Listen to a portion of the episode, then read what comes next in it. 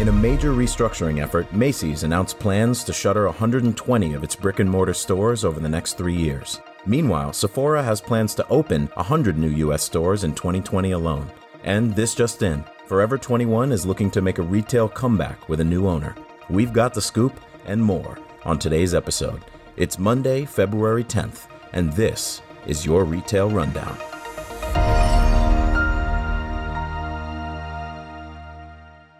Today we're joined by Carl Boutet and Brandon Rael. Carl is the chief retail strategist for Canada's Studio RX. Brandon is a director at Alvarez and Marsal's consumer and retail practice. Carl, Brandon, thank you both for joining us today. Pleasure to be here. Thank you, Pat. So Macy's is officially downsizing its fleet of department stores. The retailer released a restructuring plan designed to stabilize profitability and position the company for growth last week, which includes closing 125 of its underperforming stores and its Cincinnati headquarters. Macy's will also move its e-commerce HQ from San Francisco to New York City. Macy's will also scale down its story concept by 50%. While the department store will be shuttering scores of its traditional stores, Macy's is planning to cut some ribbons too. The retailer is currently testing a new store format called Market by Macy's, which is a smaller format off mall shop that features curated merchandise and local goods, as well as food and beverage and special events. The first market by Macy's opened in Dallas last Thursday, with plans to open more in the near future. So, is Macy's plan to close underperforming stores while focusing on flagships and its off mall brand the smart move forward? Yeah, first of all, when you hear these kind of announcements, it's very unfortunate news. It's an iconic brand, very historical, it's been around well over a century. Macy's represents a lot of things, a lot of people really wish the, the people who were impacted by this, the store associates, the, the managers, the directors, the corporate associates were impacted by the move, the best of luck. Uh, and thankfully, the retail environment is doing well overall, so there should be opportunities out there for them. Before getting into the details, a little bit of historical context. Macy's, as it stands today, is really a conglomeration of the acquisitions that Federated and Macy's did with the May Company and Dayton. They were distinct brands out there like Burdines, Farm Marché, Marshall Fields, and others that were rebranded as Macy's over the last 15, 20 years. So these regional department stores had a lot of uh, brand recognition and very loyal following in these local markets. And uh, when they rebranded as Macy's, it wasn't that brand recognition or that loyalty that a, a typical Macy's store would have. So, and they were also in underperforming markets as well. So um, that's a little bit of context. So, but, but from a transformation perspective, they're never easy. A big, a major component of a transformation is the cost-cutting initiatives and store closures and resource reductions. The good news from that, there will be capital available for upgrades and to resize the store fleet and establish a new store concept. It will be challenging, especially in today's environment. How can Macy's reimagine the department store to really fit the needs of the modern day customer? It's promising to see the smaller format stores are being positioned, and that's really where the customer is headed today in today's environment. As they go forward for the next couple of years, the innovation strategy should be centered 100% on the customer experience and retaining their base, but really aggressively go after the newer customers, especially the smaller format stores. So while they're departing underperforming malls, there are opportunities in uh, close to the towns and communities, and really environments that will resonate with the modern customer. So uh, challenging times ahead for Macy's for sure, uh, but there are chances to reignite the brand in the next couple of years. So we'll see where this goes. Yeah, I, let's start with the good news. So going on this self-imposed, pretty strict diet of capex is the play. Everybody's trying to downsize and right size and reallocate the resources uh, more strategically into spaces like this new format. And uh, you know, hats off to the team there for pushing that. And that's a pretty drastic move for a brand like Macy's to to downsize at that level hopefully one that will uh, inspire others to, to probably think a little more aggressively around the changes that they need to incur. Because Brandon, I think you're seeing tough times as well ahead, and, and the fact that the model is broken. Uh, the the department store, what created that you know that legacy, has you know the conditions of economically and and socially, and the way people um, wanted to engage uh, you know with their time and money has drastically changed so is this cut is this reformat drastic enough i'm not insinuating anything beyond saying, well, this is all about e-commerce versus in-store. It's not. That's part of the dynamic, but it's not the whole dynamic. Department store, the model for not just for Macy's, but for many others, even to the ones that are even, even more exclusive, like Nordstrom's, and and and less exclusive, more so for J.C. Penney. These are all they're all facing the same dynamics. Here in Canada, we had ten years ago, we had five different department store chains. We're basically down to let's call it two for being generous, but really one. And so that's, you know, I think that's things are sort of accelerated here because we're a smaller market. The US market, obviously, the demographics are probably a bit better. There's some more growth there. But the fundamental change is how you position yourself to create value in the market. And I think the shift that's happening uh, in the department store sector is going to be more and more one of real estate. And if they're you're going to see them behaving more and more like realtors, where they're going to be space allocators more than they're going to be brand allocators, and let, and then let the brands come to them and carve out the space and use the traffic that they can generate to justify uh, having those brands invest in those spaces. And so, what we're talking about how brands are investing right now in commercial environments, well, we're obviously looking at a lot more than just uh, goods. We're looking at a lot of you know food concepts like this new format is exploring, entertainment, hospitality. All these things are going to have to blur, and department stores are going to have to get away from this model of sales per square foot and just basically product centric retailing and expand the offering to really keep driving traffic into their buildings, which in Macy's case is fortunate because they have fantastic real estate. If they didn't have that, they would already be closed. Beauty retailer Sephora is making serious moves on the retail landscape. The LVMH owned retailer announced last week that it plans to open 100 new brick and mortar stores this year, marking Sephora's biggest expansion to date. Sephora will focus on opening off mall stores in smaller U.S. cities like Charlotte, North Carolina, and Nashville, Tennessee. On the digital front, Sephora is working with social media platforms like Facebook Messenger, where customers can book salon services directly through the Facebook app and incorporating technologies like skin tone scanners in its stores. So, what can other retailers take away from Sephora's success? So, I mean, it's interesting to, you know, we just finished with the Macy's story, we go right into Sephora and, and how different they are yet think about Macy's and how they really drove beauty and cosmetics, and as a lot of department stores, that was sort of the, the key entry point. And they were, you know, delivering a very similar experience, but it, breaking down the brands separately and having each brand sort of position itself. Sephora pulled that all underneath its roof and is just running away with it right now. And I'm not so sure about why the announcement at this time, why they need to come out and say 100. Maybe they're just trying to they take a uh, it's an opportunistic time to say that as they know as others are struggling and LVMH stock is doing great. But that said, I mean, there's they're clearly the champions right now in, in the cosmetic sector, even for a, a Goliath like LVMH, you know, driving a lot of their growth in a market that's otherwise pretty soft. I think they're the poster child for a lot of us retail pundits around this integration of digital and physical that we've all been yammering about for years. But the fact is, is they're really executing on it, and they seem to have a very, a very solid grasp on how what those levers are between the two and, and how one influences the other. So even within this announcement, they spent a lot of time, you know, talking about how they were going to also increase their investments in social media and, and online engagement and creating new uh, digital tools that both their associates and their clients could use. So listen, hats off to Sephora and, and I'm glad to have the positive stories, obviously.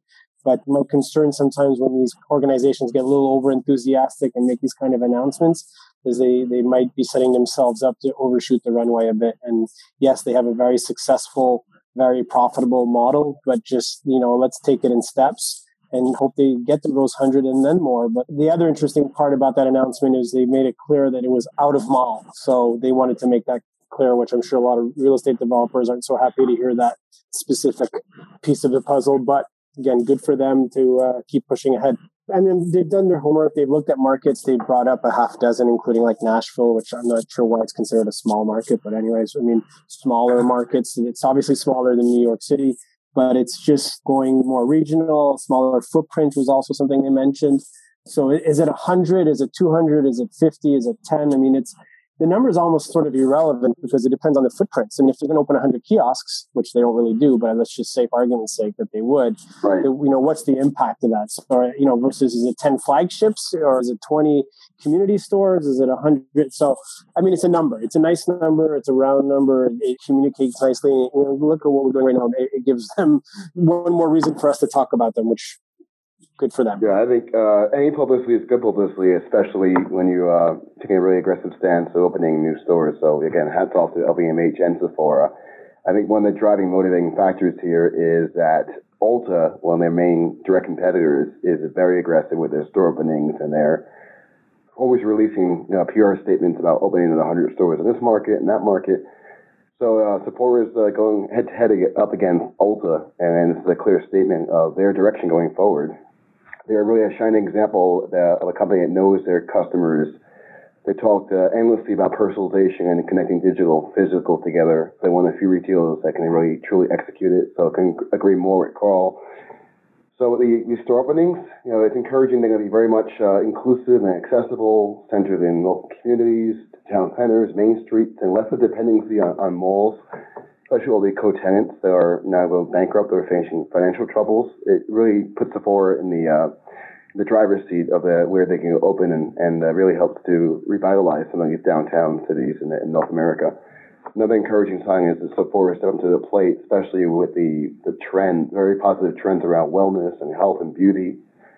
Sephora is just very well positioned to continue to grow in this space and uh, um, it's definitely one of the uh, shining examples of companies that are doing quite well in this environment.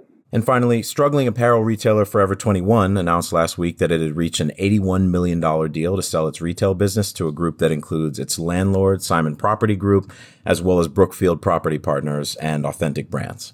Forever 21 made headlines last September when it filed for bankruptcy and announced plans to close up to 178 U.S. stores. And unless another bid comes through, Forever 21 aims to close the deal this week. So with Forever 21's target demographic becoming more interested in niche categories and sustainable brands, will this fast fashion retailer be able to make a successful comeback? Yeah, I think this is a classic case of codependencies where the mall owners, such as uh, Simon Authentic Brands, have stepped in to prevent mass vacancies in their properties. We've seen this before with the acquisition of some of the Aeropostale properties just to keep a presence in the mall it's not so simple, unfortunately, for Forever 21. They've had five to 10 years of uh, downcycling business as the trends have really changed significantly in the, in the market. Their core customer has really migrated over to fast fashion, but also to a more sustainable fashion or abandoned the brand uh, completely. So there's been a lack of customer interest, underperforming stores, assortments that simply don't resonate.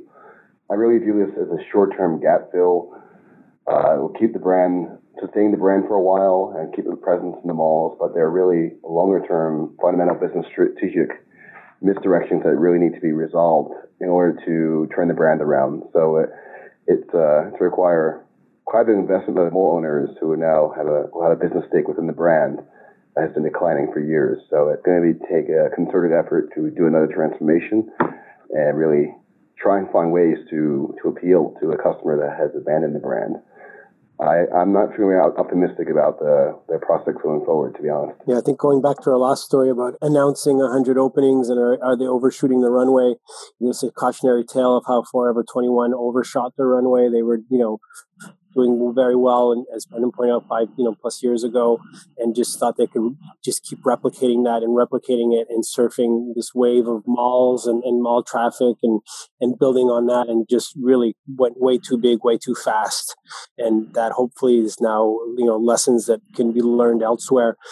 In this case as well, I think it's a, there was a, a loss of focus, um, which can happen too when you grow very quickly, and, and maybe the operational discipline isn't isn't where it needs to be the allotment, the merchandising seems to be a key piece of this, and not not my area of expertise, but something that I keep hearing coming back. And I know we talk, discussed the last time I was on the show. You know, when the, the announcement had come out and what these changes were due to, and and we also talked about sustainability and changing values. I don't, I, I, you know, I still don't think that was necessarily at the core here. I think that's going to come out more and more as we move forward, and I, I certainly hope it does this, as Brendan points out, is, is, is a stopgap. It's not something that you know is going to solve any problems. If anything, it's probably just going to reimpose more debt on on a struggling, even even if it's a, a thinned out, slimmer version of uh, and, and less stored version of itself, unless they really have a, a, new way of approaching and the consumer with an offering that's much that resonates at a much higher level than it has in the last couple of years, then they're just delaying the unavoidable, and then they'll just make the cost of that that much higher it is interesting though to see these mall operators getting more and more in, invested into these retailers.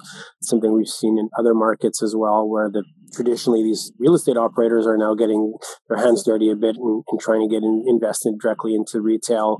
You know, we're seeing even some cases where these mall operators are, are working more on off of revenue than they are off of rent, which is a fascinating dynamic where they have a lot more skin in the game, let's say. But it's I don't in terms of Forever 21, I don't think this is going to be that the experiment that pays off, but it's going to make the mall operators a lot more sensitive to the dynamics of retail and, and the concerns really and, and help them be maybe a little bit closer than they've been in the past to what the struggles are so that they can create properties that will hopefully better serve the retailers and, and agreements with those retailers that are more in cooperation and uh, and almost partnerships than just being seeing the retailer as uh, you know a customer that can one goes another one will take its place which was historically the way the industry was seen we know that's no longer the case and, and again i don't think forever 21 is going to change that dynamic either I think Kering Group's doing a really good job. We were talking about polarization earlier, but when we think about how luxury, you know, is regained, and so we talk a lot about LVMH and with the Sephora example, but think about the Caring Group and with brands like Gucci, and,